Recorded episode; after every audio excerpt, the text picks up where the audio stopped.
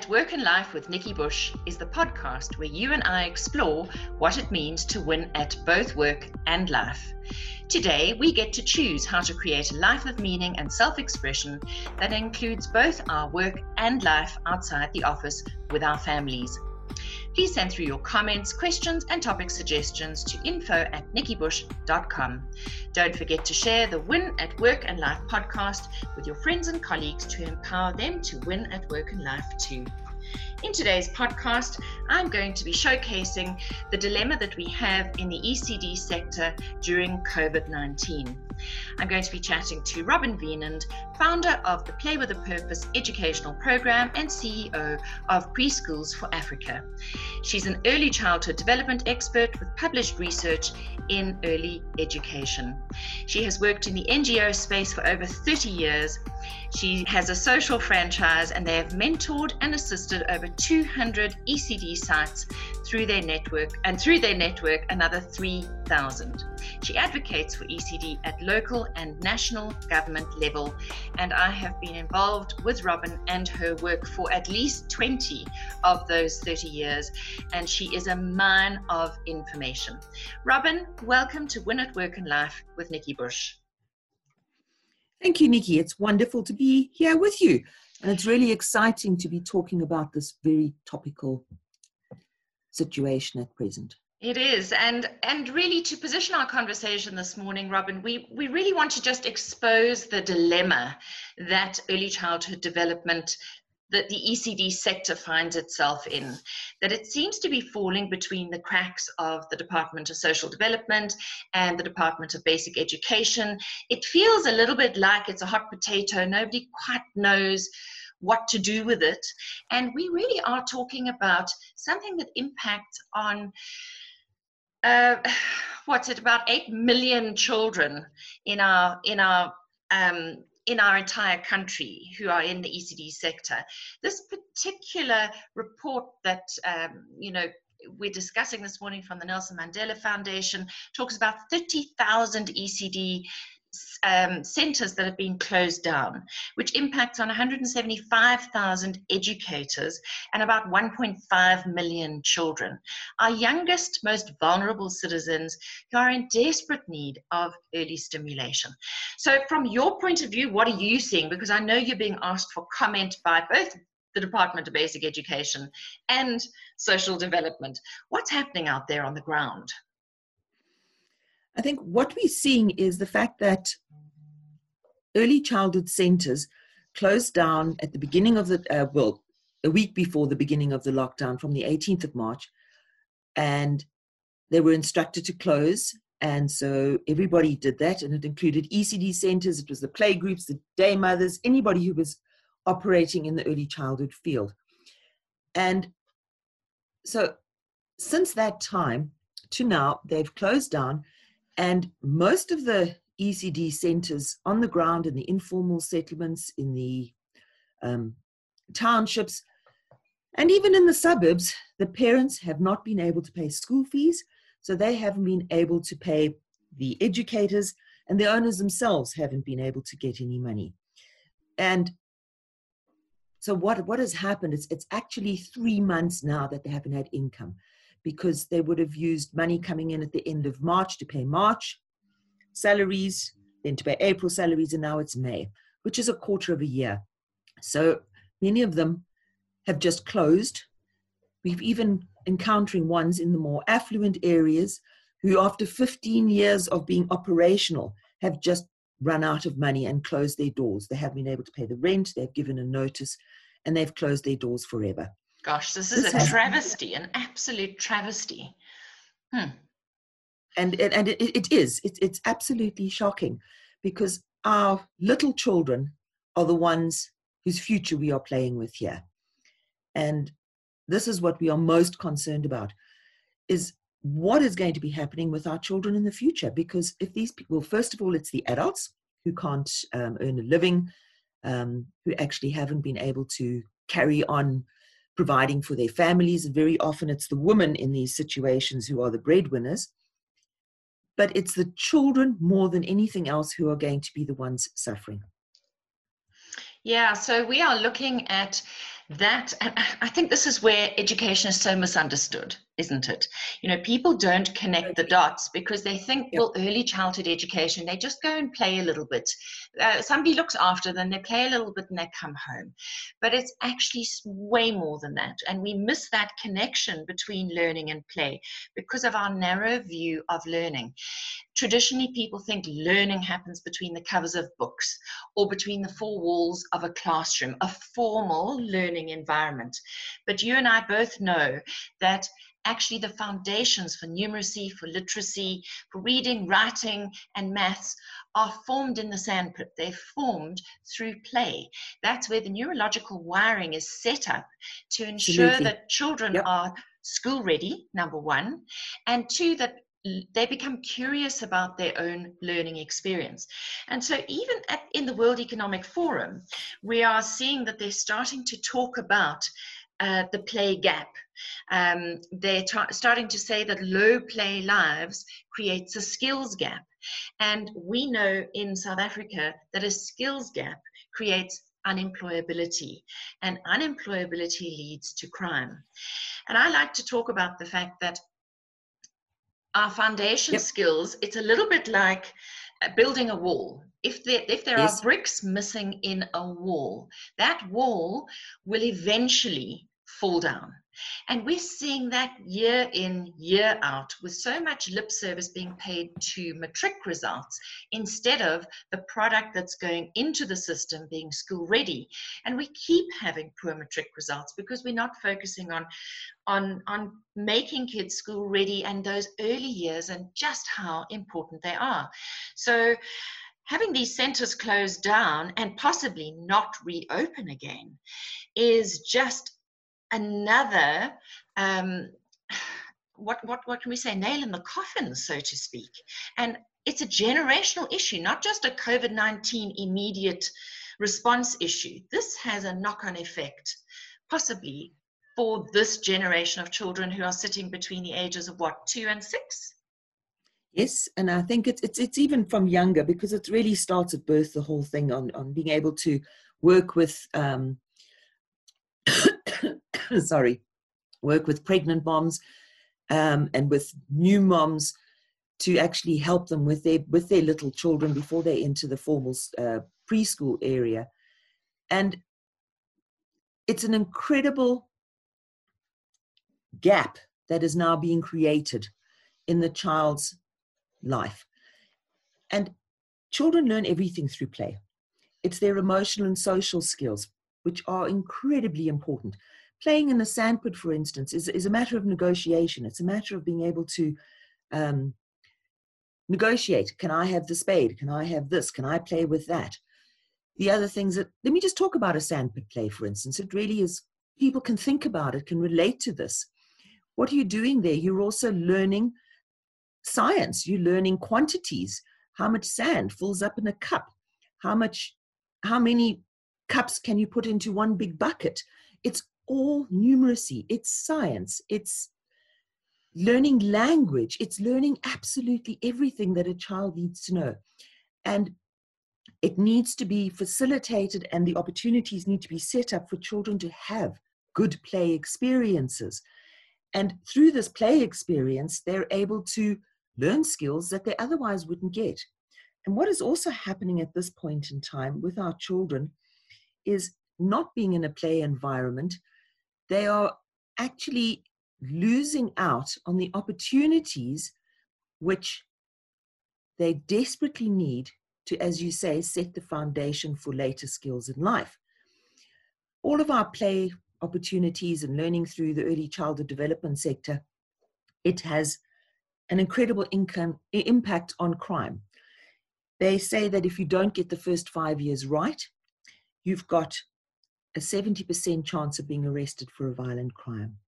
They say if we don't get the first five years right, we don't have much chance of actually entering tertiary education. So yes, this this, this emphasis that everybody's putting onto the later years, we can't lose those children, but it's the generational problems that we are actually having to look at. We need to make sure that our little ones are not left behind. They are the matrics of tomorrow. what we're teaching in our early childhood development centers are actually tomorrow's matriculants. Mm. It's and critical. It's critical stuff.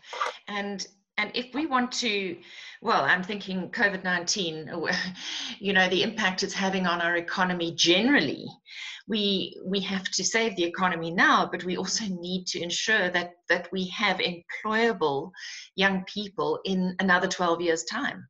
So keeping your eye on today is one thing but keeping your eye on what's coming you know generationally is essential. Somebody needs to to be protecting that generation. And right now it just feels like we're in no man's land for this group. Uh, there's there's talk of maybe they'll open on the 9th of july uh, or maybe they won't. Um, but there's there's a, there's another thing too and that is that uh, children children need to to move as well robin and they've been confined to small spaces for a long time now. And when children move and children play, they're able to work out their emotional stressors. It's one of the only ways young children have to actually calm themselves down, work out, work through their fear and their anxiety is to play. And so many of them right now have lost the right to play. Absolutely. And it, it's the social and emotional effect that um, is perhaps the most concerning of what is happening at the moment with early childhood centres not being allowed to be opened. Through social and emotional play, the children are learning resilience, they are learning how to overcome obstacles, they are learning emotional intelligence, everything that is absolutely critical for future success. It is far more critical that their emotional and social development is looked after, even more so than pure academic development, because it actually makes or breaks whether that child will be a success throughout schooling and then further on throughout life. And with the children being kept inside, um, in many instances, they are having to sit. A lot of them are being put in front of television sets. A lot of them are being given cell phones just to look at, to play with which is really not how a child learns or any good for their development whatsoever. And this is a challenge. I know that in many of the townships or even in the informal settlements where I'm actually, um, where we actually are doing food, food deliveries, we find that these little children, they may be coming out, they're, they're inside, and then they come running out. Um, some of them unsupervised because parents have had to go back to work and this is one of our big concerns as well is what happens when the parents go back to work now and the children are left alone we have to be looking after our children Gosh, Robin, I mean, that is quite something because you're on the ground, you're seeing the uh, lack of food, you're seeing the lack of adult supervision. Um, so, in essence, there's a physical danger for these children too. Absolutely. And we actually have um, received letters and petitions from some of the ECD forums in the um, in some of the areas that we work in, and their biggest concern is the impact on the safety of these children. Um, one of them actually went to say it violates the children's rights. And what is actually happening on the ground is that the children are literally running around, nobody there to look after them, up to 12 families inside one yard, originally planned for a family of about, you know, two children and, you know, in a, in a family and two adults. And in some of the places we go to, there are over 40 people inside one yard. Um, children are sitting in there, and that's daily what's happening. Children cannot stay contained. Inside for, yeah. Contained yeah. like this. But the proximity of the children to each other, it is just not a safe situation. Yeah. Robin, just uh, give us a little bit of an idea in terms of the the infection rate of young children in terms of COVID nineteen. Uh, you know, is it okay for them to be together? Okay, this is actually really interesting because originally it was thought that children's uh, there, there was an incredibly high transmission rate, first of all, with the children. So they thought that that was a challenge that they were transmitting it really hectically without getting particularly sick. However, there's a lot of research that is coming out and that is actually happening. Our very own University of Stellenbosch has actually issued a research paper. Um, it's a policy brief by Nic Spaull on who should go to, to school first. And the overwhelming evidence that they have, and as I say, this is an academic paper, it's not just anecdotal, it's children under 10 are least susceptible to COVID 19 and they should go back. So, what is happening is that there's a very clear consensus in international research literature across the, across the world. They're the least likely to transmit the virus, even when they are infected, and it's extremely rare for them to get ill or even die from COVID 19. There, is so much coming out about it.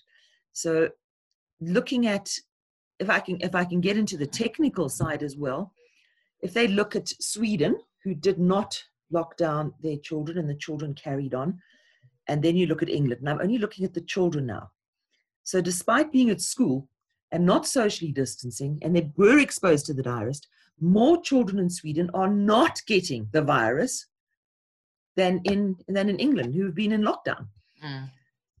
We're looking at all these figures, and it's showing that children are the safest to return to work, and especially the young ones, return to school. Sorry, and especially the young. Of course, young children. You know, it's they they're in a touchy feely multi-sensory stage as all children are but even more so in the early years where you know when they play they they touch their faces they touch each other they hug each Absolutely. other they kiss each other.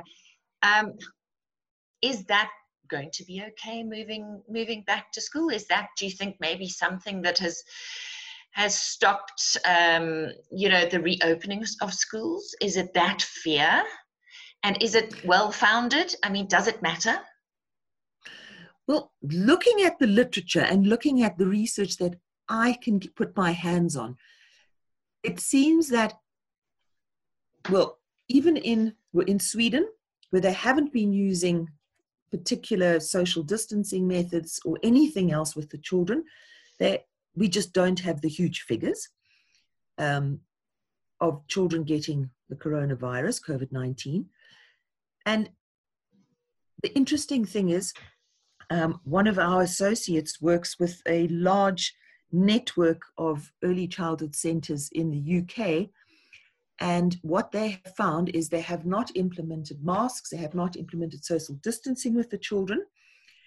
And the children are, that, that, have, that have stayed open through this period, the, the, uh, the ECD centers that have stayed open through this period are there primarily for the, for the policemen, for the health workers, and people like that. And throughout this entire time, there's not one case of a child actually having come down with COVID 19 throughout those centers that have made, and those are parents who are in the high risk professions. And what they have concentrated on is cleaning, absolutely keeping the child clean, keeping the centers clean, and working very, very closely to ensure that everybody is clean before they come in, they're clean before they touch the children, and everything else. It seems that the children seem to be the safest in the world. Mm. So if if you can get that right, the cleaning before and after, what happens in between must just happen. They must get on with it, lead a normal life in that kind of um, ECD environment. Uh, yes, that that is what the research is saying. Mm. That is what the research is saying. And, and, um, and Robin, you know, if you think of the fact that we are a system, mind and body are not separate from each other. Fear, malnutrition, uh, yes. all of those things have the potential to bring our immune systems down.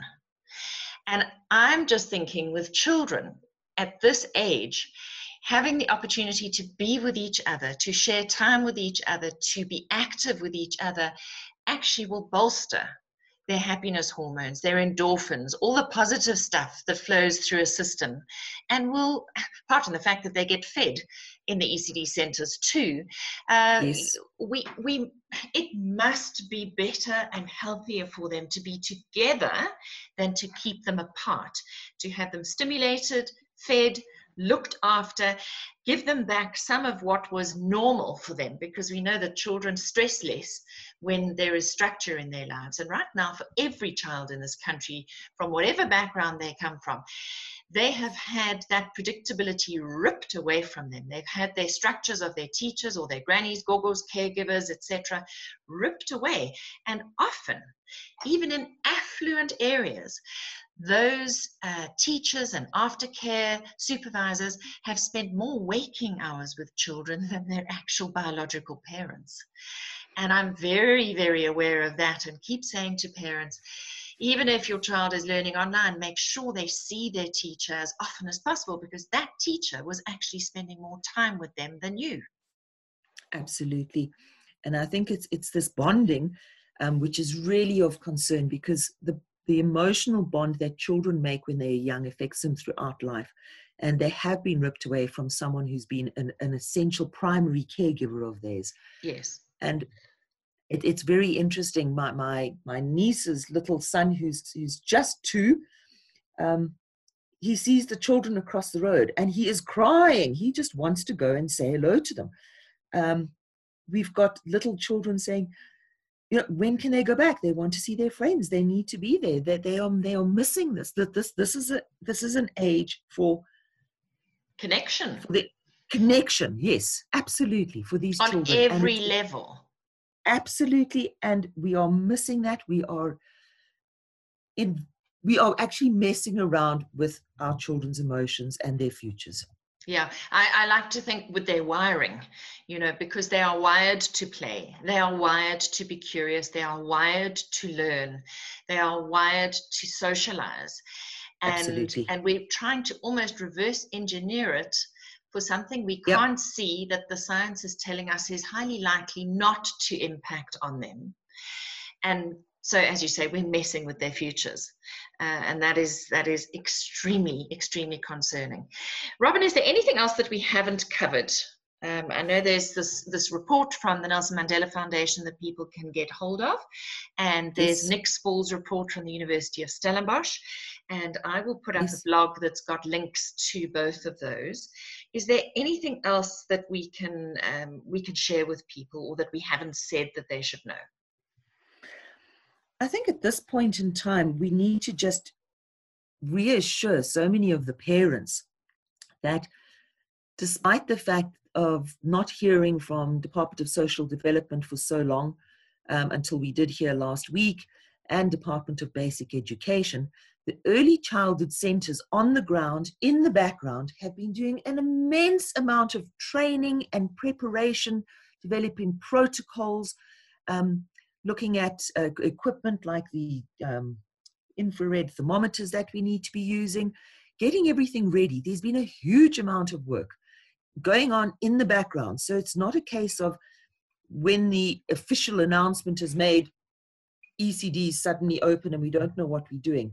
No, we have been working on this, we have been planning and ensuring that our teachers are trained in the in the ECD centers in, in every single area. So we, we are ready to open. We have done the work on the ground um, to make sure that our children are safe. We are not just doing this for ourselves, we are doing it for the children of this country, not from a selfish point of view whatsoever. Mm. Robin, thank you so much for your time. It's just been, you know, so many of us just don't know what it's like on the ground. You see this every single day. I mean, the fact that your organization, Preschools for Africa, has just about overnight had to turn into a catering company, delivering 90,000 meals in a month and, and having to feed school principals and school teachers just shows the, the scale of of the problem that we're facing uh, in terms of service delivery, not just of education and stimulation, but of food and nutrition. Uh, so thank you for, for bringing our awareness to the plight of what's happening on the ground. So I'd like to just end off by saying that in a world that's now in various stages of lockdown due to the coronavirus pandemic, we need to be more aware than ever of the link between COVID 19 and play poverty, as schools and ECD centres have been shut down. Orphanages for vulnerable children cannot receive visitors who provide additional stimulation, and children in general are unable to play outdoors and socialize normally with each other due to being housebound. It is an issue that has both immediate and generational impact. And we can't afford for yet another lost generation um, to, to occur in our country. And we need to do everything we can to ensure continued stimulation and play. I will drop the links to those reports into, um, into, into a blog so everybody can get hold of those. If you have any suggestions, comments, or questions, please drop me a line at info at nikkibush.com. And don't forget to share the Win at Work and Life podcast with your friends and colleagues to empower them to win at work and life too.